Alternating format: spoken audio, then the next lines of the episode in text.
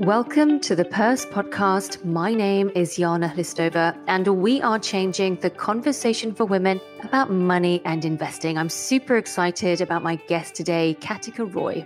Katica is a gender economist and the CEO and founder of Pipeline, an award winning software as a service company that leverages artificial intelligence to identify and drive economic gains through gender equity.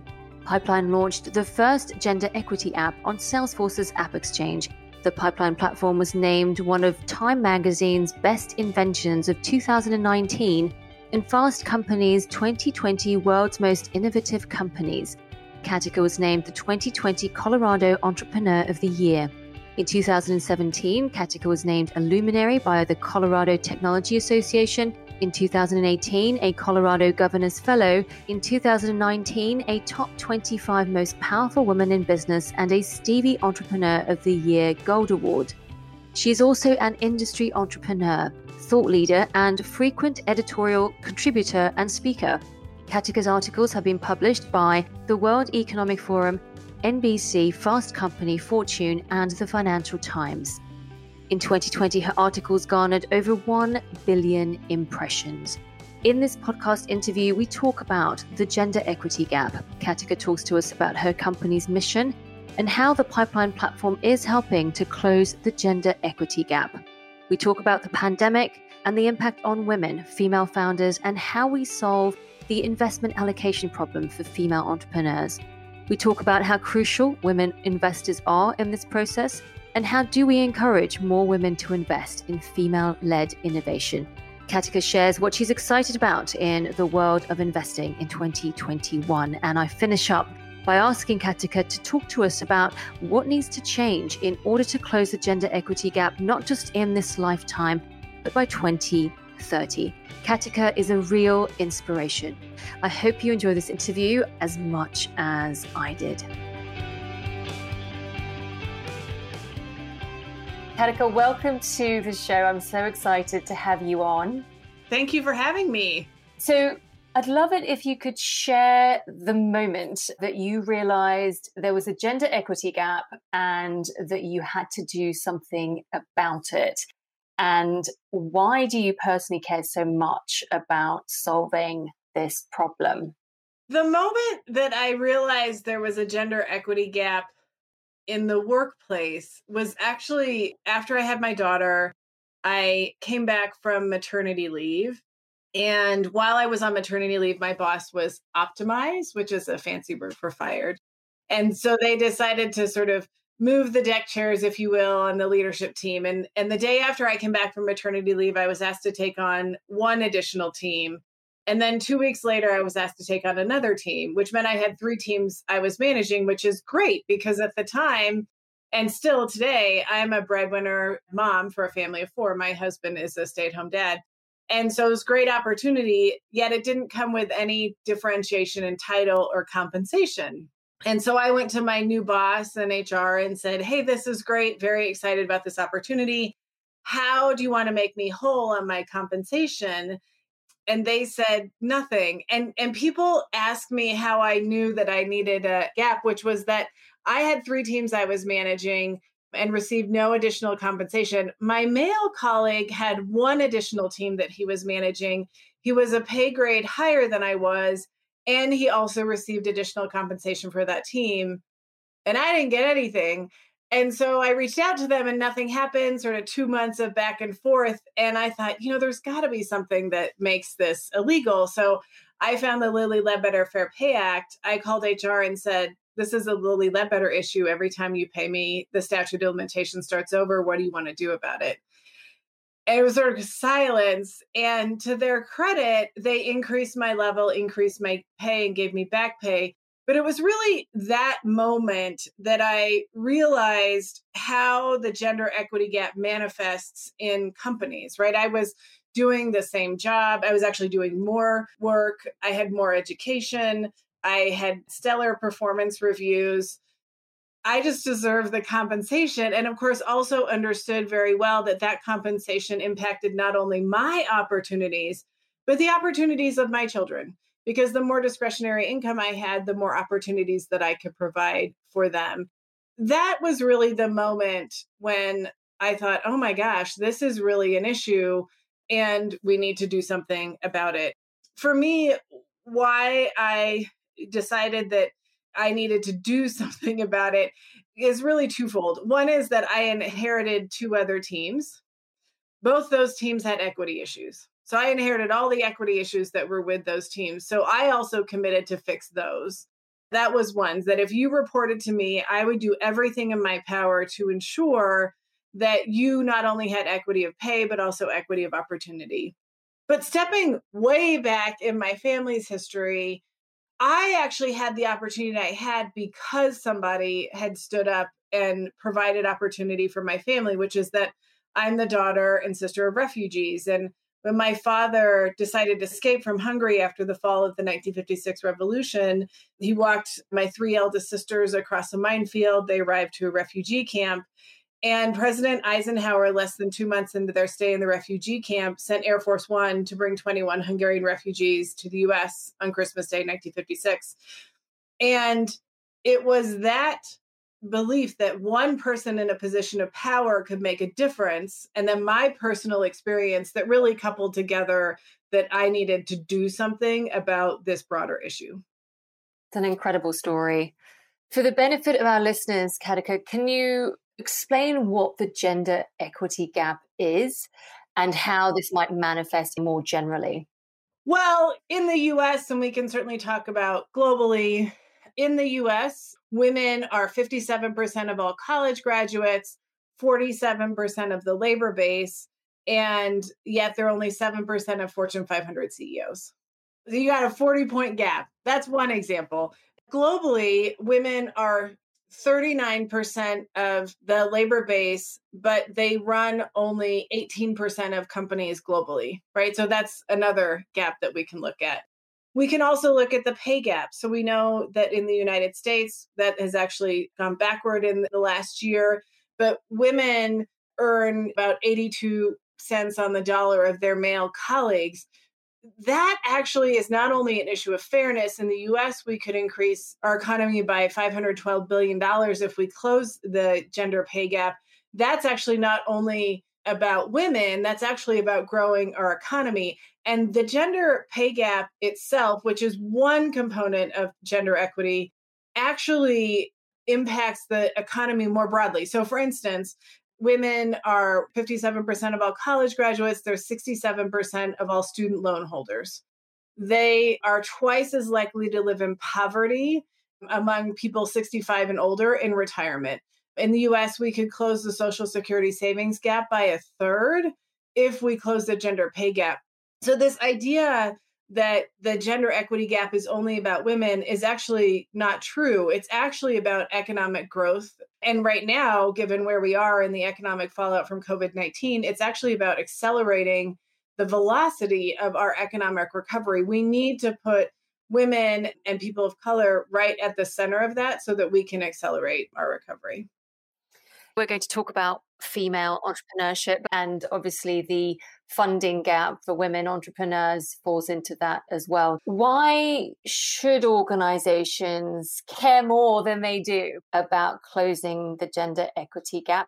There's two pieces of that. One is first believing that it's a problem, and then second believing that it's a problem worth solving equity is a core of every people decision in a company, right? With who you hire, who you promote, how you pay them, who you develop, etc.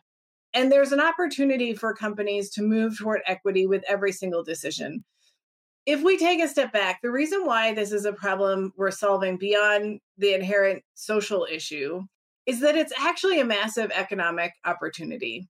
Pipeline actually started with research. We did a research study across 4,000 companies in 29 countries and what we found was that for every 10% increase in intersectional gender equity, which is essentially gender plus race and ethnicity and age all connected together, there is a 1 to 2% increase in revenue.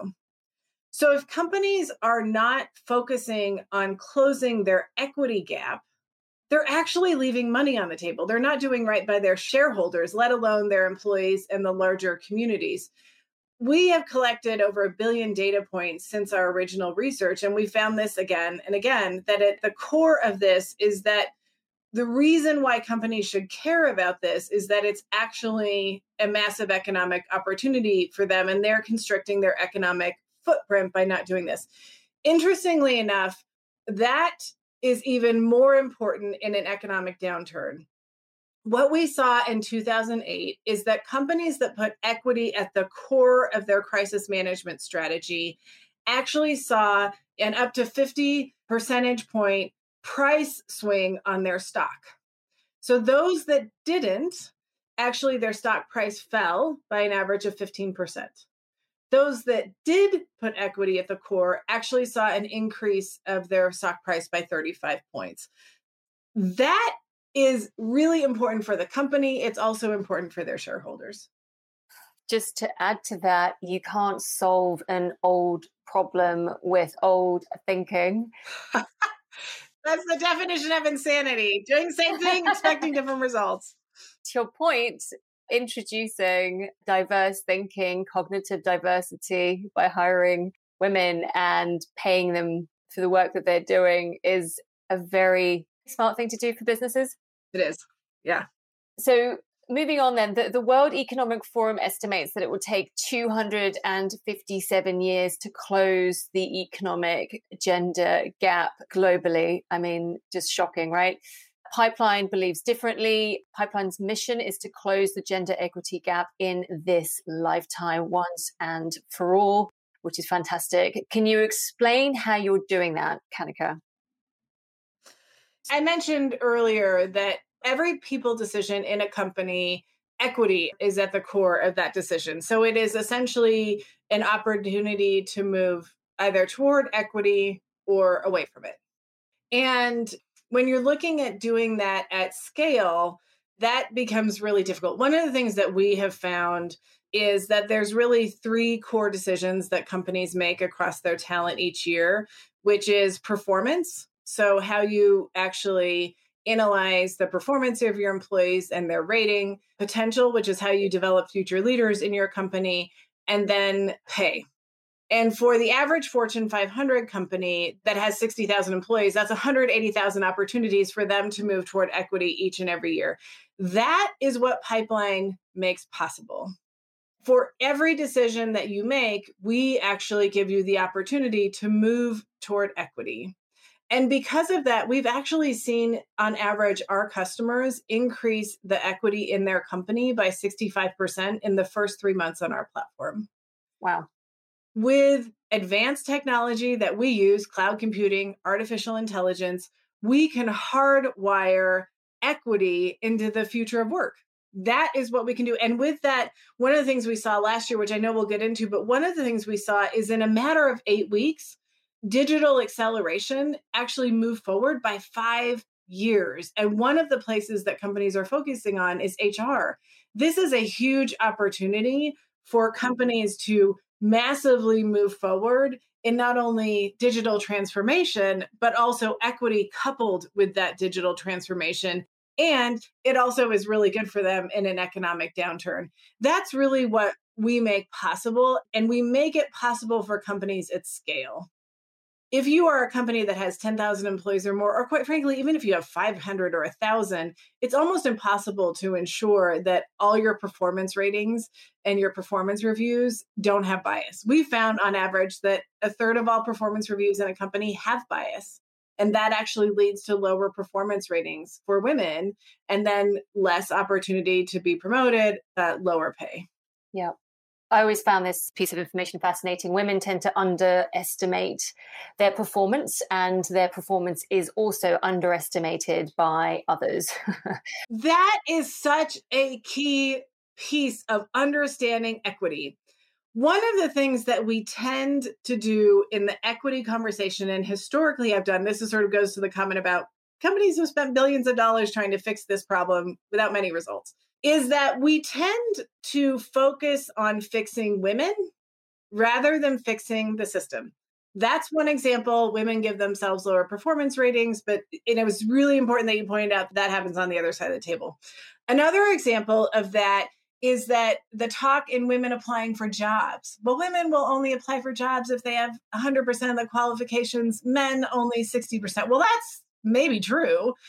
What is also true is that the person sitting on the other side of the table is using the same qualifications, right? We judge men based on future potential, we judge women based on past performance. We have created women's leadership programs to teach them to how to be in the corporate world in a world that actually wasn't designed to value them. We've coached women to speak differently. All of those solutions, if you will, are focused on fixing women, not fixing the system that undervalues them. And at the end of the day, the system is broken. Women are not broken. We need to fix the system. Yeah, it's such an important distinction. And, and it's a change in the messaging. And it, it's wonderful that we're having this conversation. It's the system that needs fixing, not women. So the Pipeline platform was named one of Time Magazine's best innovations of 2019. Calicote is amazing. Pipeline was also named to Fast Company's prestigious annual list of the world's most innovative companies for 2020. Again, phenomenal. Can you walk us through the Pipeline platform in a little bit more detail so folks can really understand how it works? So, the way that Pipeline works it is essentially augmented decision making, augmented talent management, augmented leadership, if you will.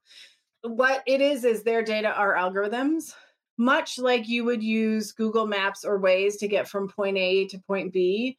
We do the very same thing, but for companies' people decisions.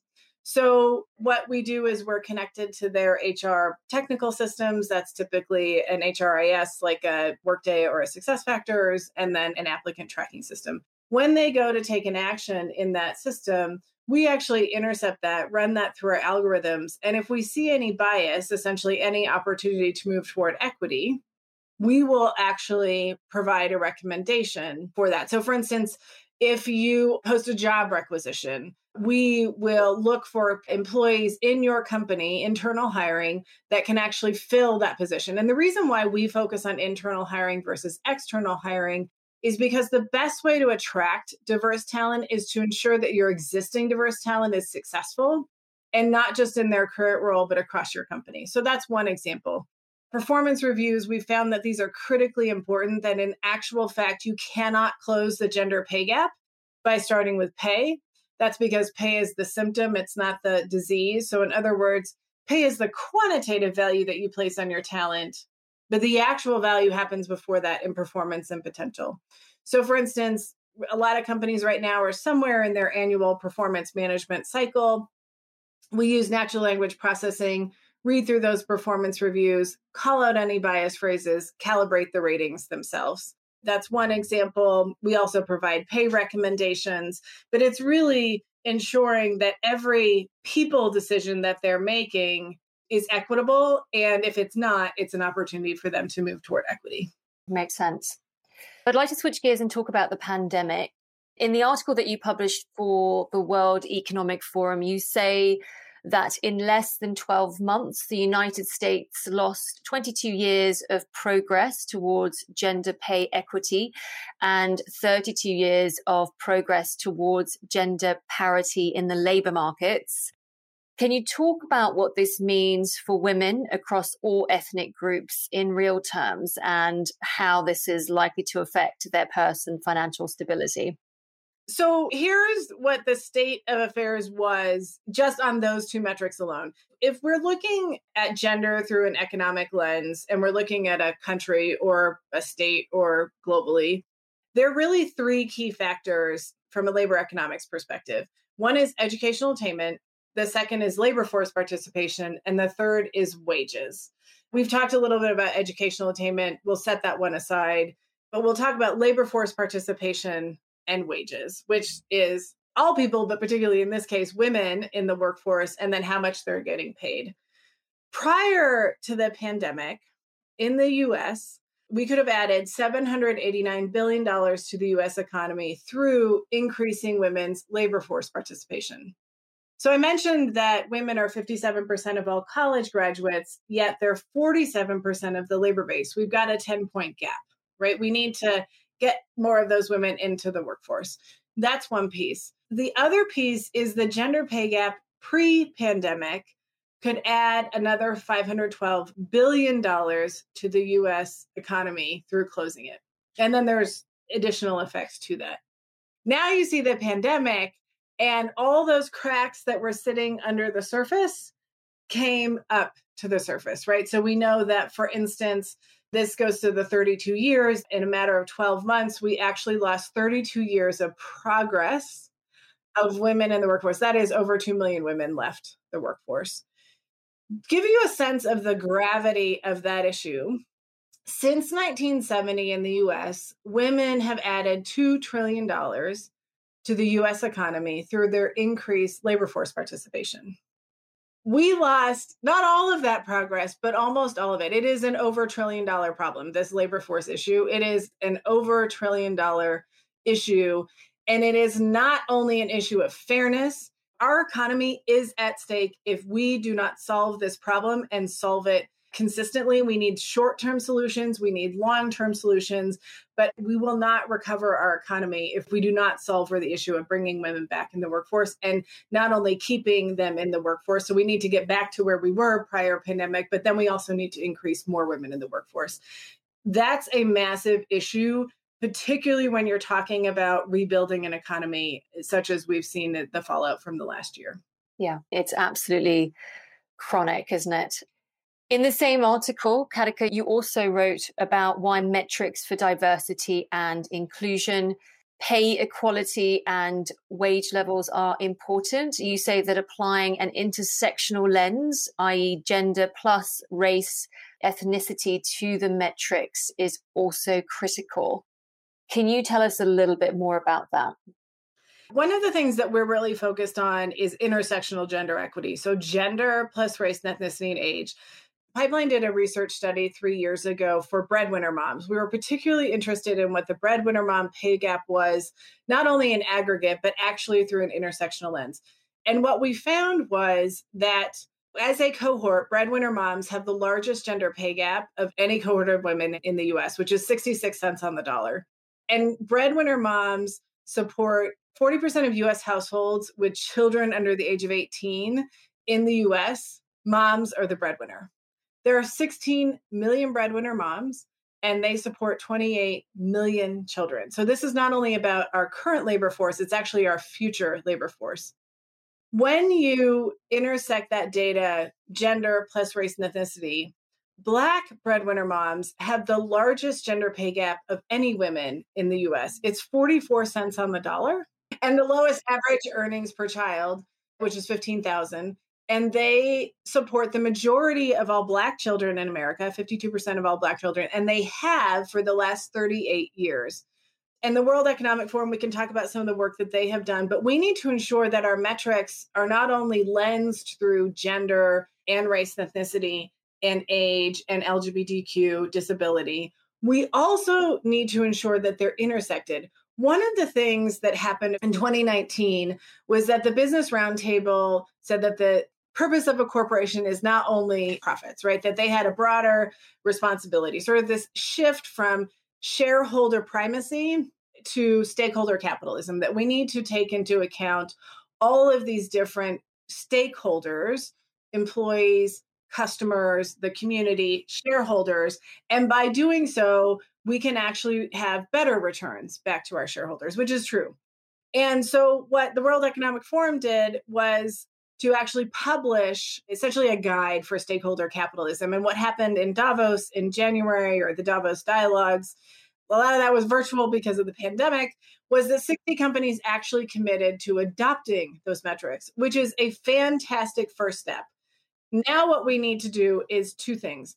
One is we need to ensure that that data is intersectional gender equity. So it's not gender and race and ethnicity as separate pillars, but they're actually together. Because if you don't put those two together, what happens is that primarily women of color and older women lose out. We assume that everyone's getting ahead if we talk about gender. That tends not to be true. It tends to be white women. The other piece of it is we really need to also talk about not just representation, but mobility.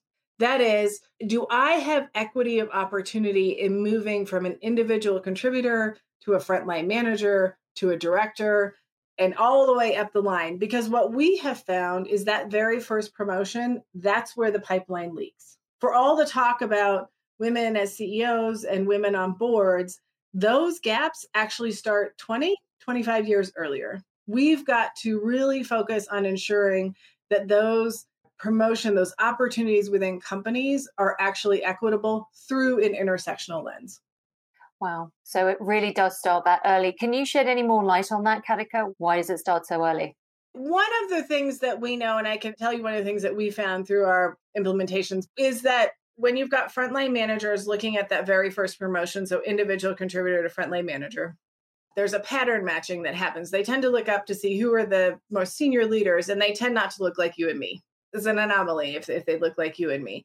So, what we are then attaching, as we talked about earlier, is we look at men's future potential, women's past performance. Well, that woman has never actually been a frontline manager. This is her first opportunity.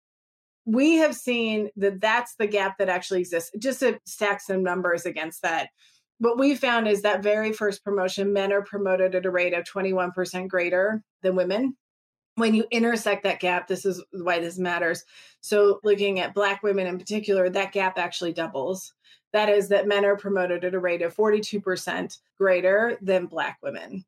We need to be paying attention to those metrics. And the good news is that using advanced technologies such as cloud computing and artificial intelligence, we can actually catapult ourselves toward equity and solve these issues. We have the technology now to make this possible and make it possible at scale.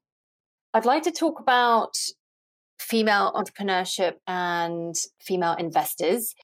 Katica, you're a female founder, you're a caregiver, a breadwinner mum, and you have been during the pandemic, obviously. I'm quite interested to hear what that's been like for you and how has the pandemic changed the landscape for female founders in your view? Yeah, I also became part of the sandwich generation last year, which is essentially the generations about half of all what they call middle aged folks, but anyway, 45 to 65, who are both caring for elderly parents, but also raising young children. We moved my mother to live with us in January 2020. What we have seen is that pre pandemic for female founders, 2019 was actually the best year of fundraising for female founders. They still only made up 2.7% of all funding. And just as a point of reference, female founders as a cohort actually raised less money than one company, which is WeWork. Right. Now, what we saw during the pandemic is that pattern matching, that sort of affinity bias, you know, wanting to go toward the known, essentially decelerated funding for female founders. So we saw it backslide quite a bit in Q3 of last year. Women actually raised only 1% of all venture capital.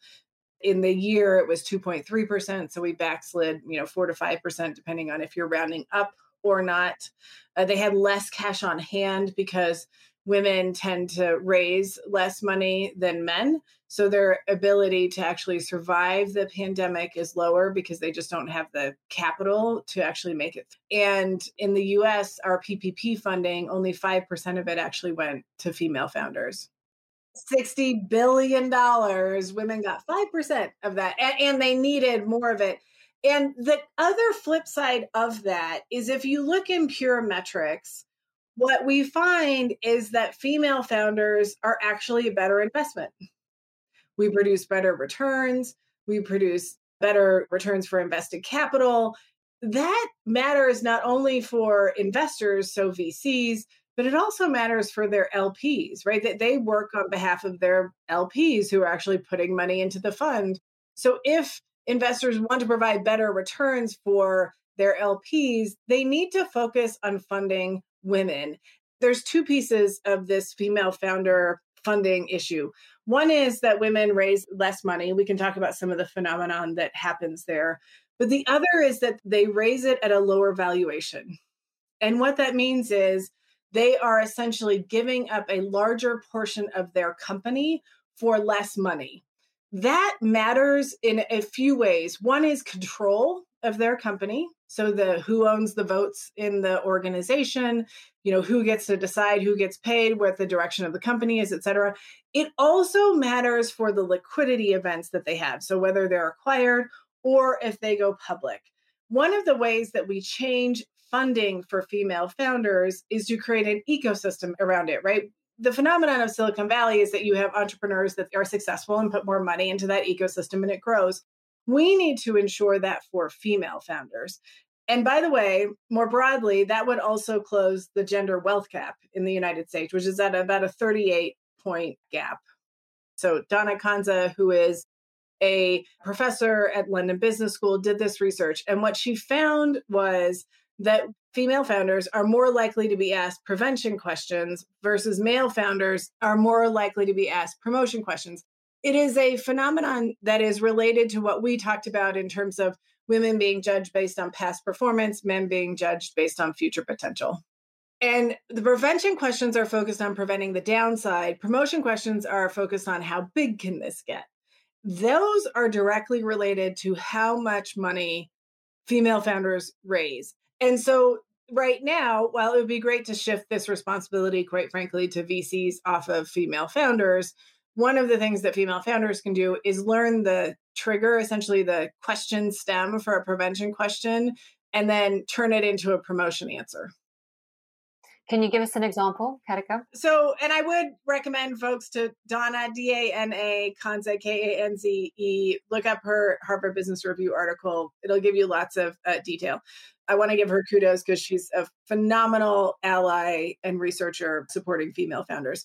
But for instance, you might say, well, like a, an investor might ask you, like, well, how do you prevent new entrants? How are you going to actually provide a barrier of entry for new startups in this place? How are you going to hold your market share? How are you going to continue to grow your market share, et cetera? And so instead of answering that question, you can flip it into how big this market is and why it will attract new entrants, but why not only is this market big, but it's growing and why you are poised to dominate that market. Right. It's a bit like the politicians, the way that they respond to media questions.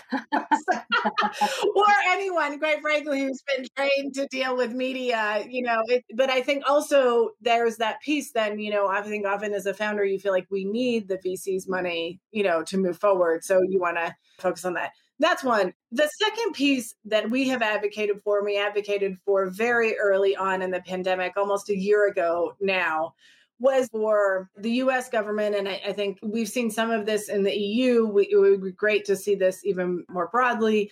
But creating a female founders fund, essentially a grant fund. So you take that gap, it was $11 billion in 2019. And then you allocate that in grants to female founders. So that solves a couple of issues. One is that it solves the funding issue, right? So they're getting equity of funding. It also solves the owning equity in your company valuation issue. Because if you do it as grants and not as loans, and obviously the government is not going to take equity in a company, then you actually enable women to own more of their company and essentially to control more of that future liquidity event. It's sort of jump starting the process, right? Within a system that's definitely not in women's favor, shall we say. And if the market's not going to solve it, well, then historically, when markets haven't solved issues, the government has stepped in.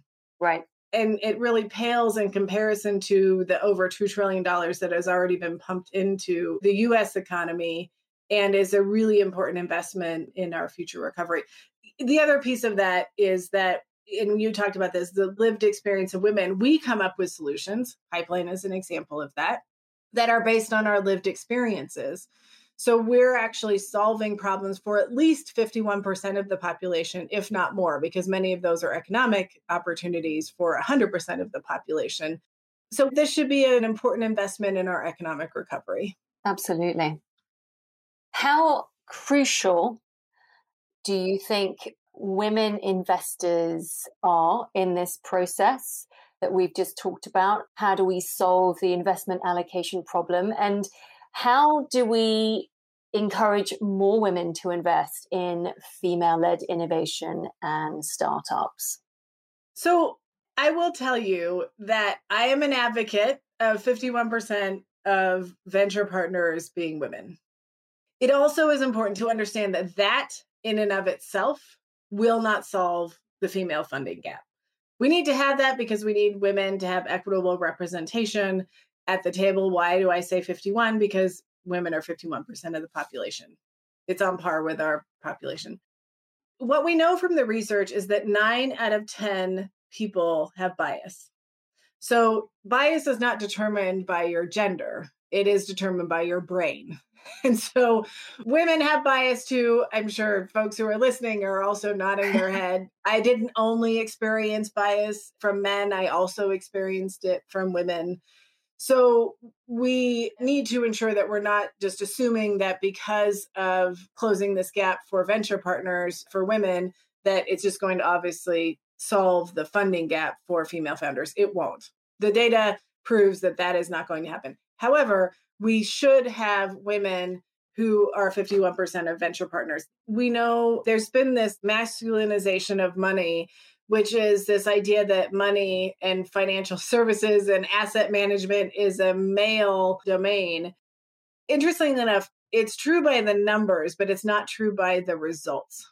I wrote an article last year for SOCAP, and what it looked at was all the different asset classes, of which venture capital is one of them, and looking at the results by the gender of the asset manager. So, the gender of a VC partner, the gender of a trader, et cetera. Like, and what we found is that women are actually better asset managers. We actually produce better returns for our shareholders, for our investors. So that's an important piece of why we should want women, a VC, you know, obviously being one asset class, to actually have equitable representation.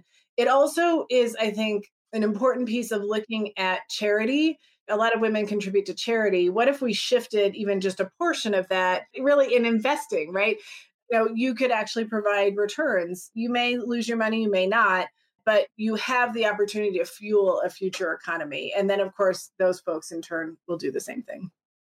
Yes. And, and then you have the opportunity to design and build the world you want to see, which I like to talk about a lot. And I interviewed Julia Angeles from Baillie Gifford the other week she and her all female fund team, they run the healthcare fund over there. They invested in Moderna back in December 2018. And as a result of that, that investment grew by 700%.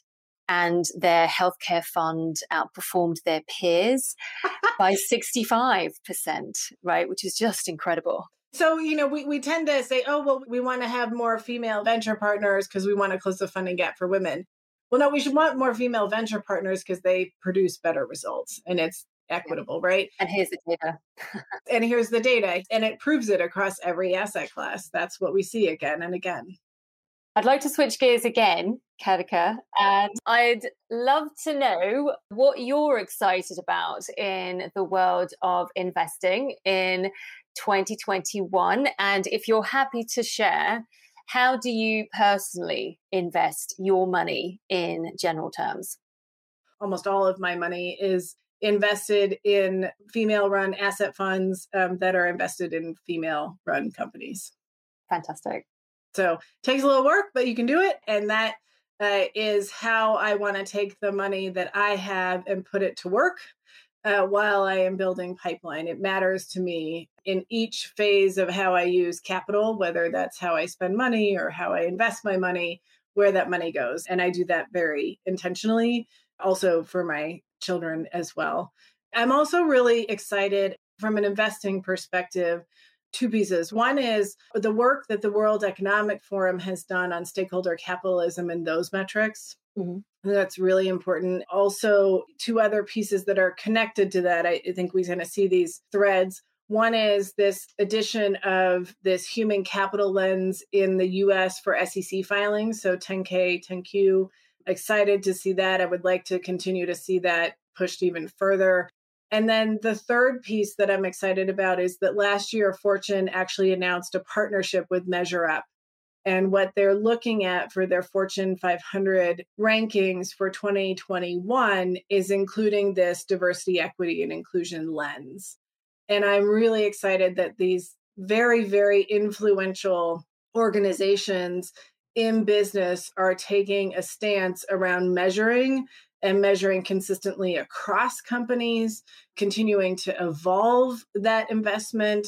I mean, honestly, it kind of circles back to the initial story I told you about my dad, right? And President Eisenhower. They are using the power. So, just like President Eisenhower used the power of the presidency to give hope to 21 Hungarian refugees, of which my family were five of them, that really these large organizations like the World Economic Forum, like the SEC, like Fortune, are using their power to move this forward. And that's mm-hmm. really, really important. And they should be recognized for that. And we should also help them to continue to further that and move it forward in service of everybody. And I love, Katica, that you're so mission driven. Everything you do is to promote your mission around women, gender equity, intersectional as well, obviously, and right down to how you choose to invest. So that's phenomenal. Now, I'd like you to consider this scenario. it is 2030. What has had to happen to close the gender equity gap? We sit right now at the intersection of the fourth industrial revolution. It's something that's been talked about for the last few years, but it's really gaining momentum now in terms of actually seeing this in the market, digital acceleration. We have this opportunity over the next nine years left in this decade till 2030 to actually catapult us toward intersectional gender equity. That means that it doesn't need to take us another decade to make up for the losses that we saw in the last year. Like just like I talked about, you know, as this sort of microeconomic perspective, we find that our companies on average, our customers, improve their pipeline score by 65% in the first three months on the platform. We can do that at scale across the globe. We can do it in the US, we can do it in the UK, we can do it in the EU. We can be examples. We can actually catapult it forward so that we're increasing women's labor force participation.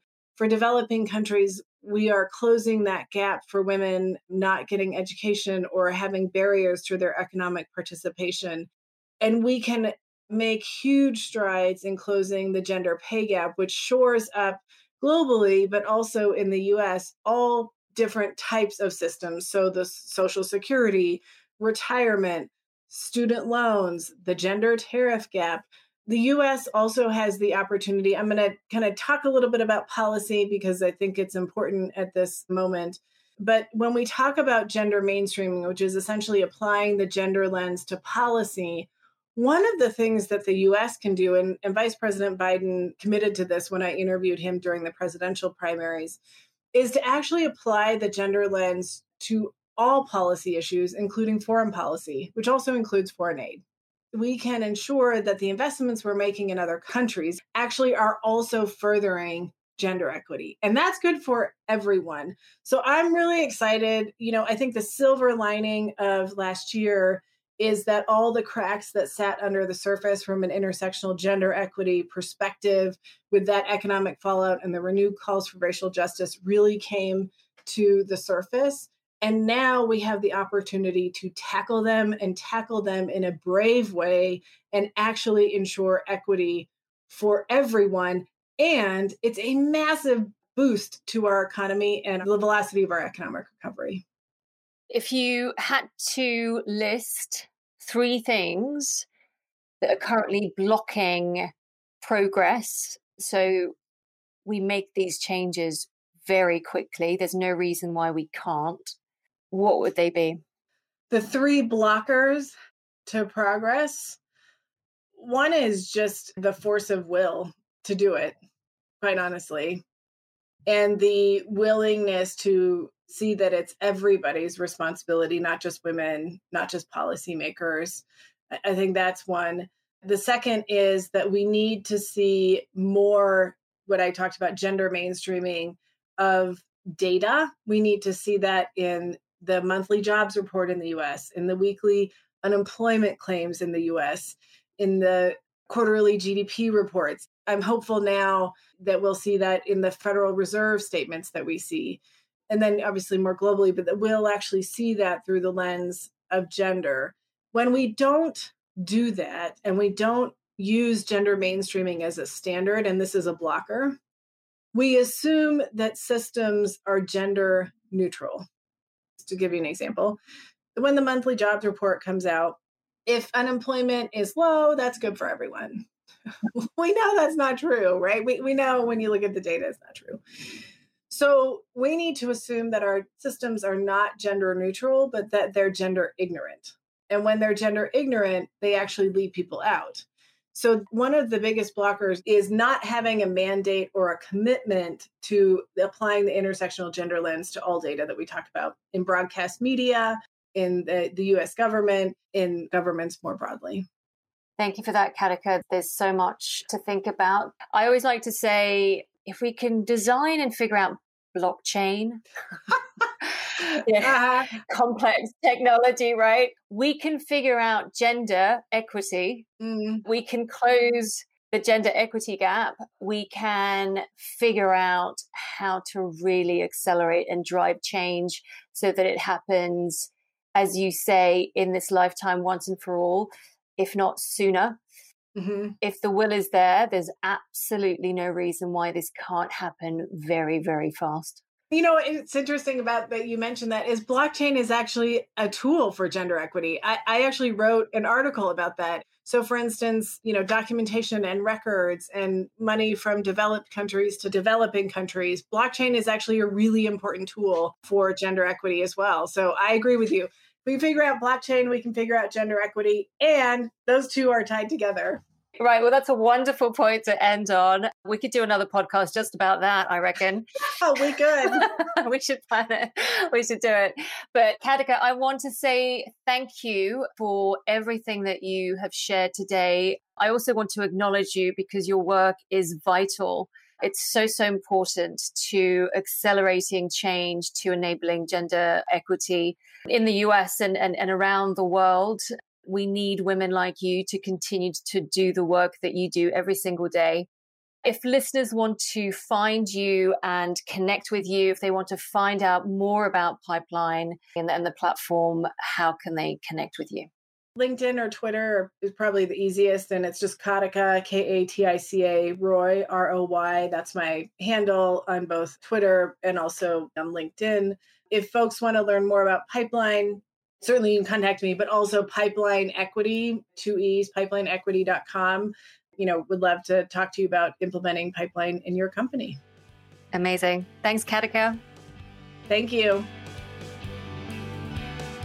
Thank you for joining me today. If you would like to connect with me, you can find me online at Join the Purse, or you can subscribe to our newsletter, jointhepurse.substack.com. Until next time, goodbye.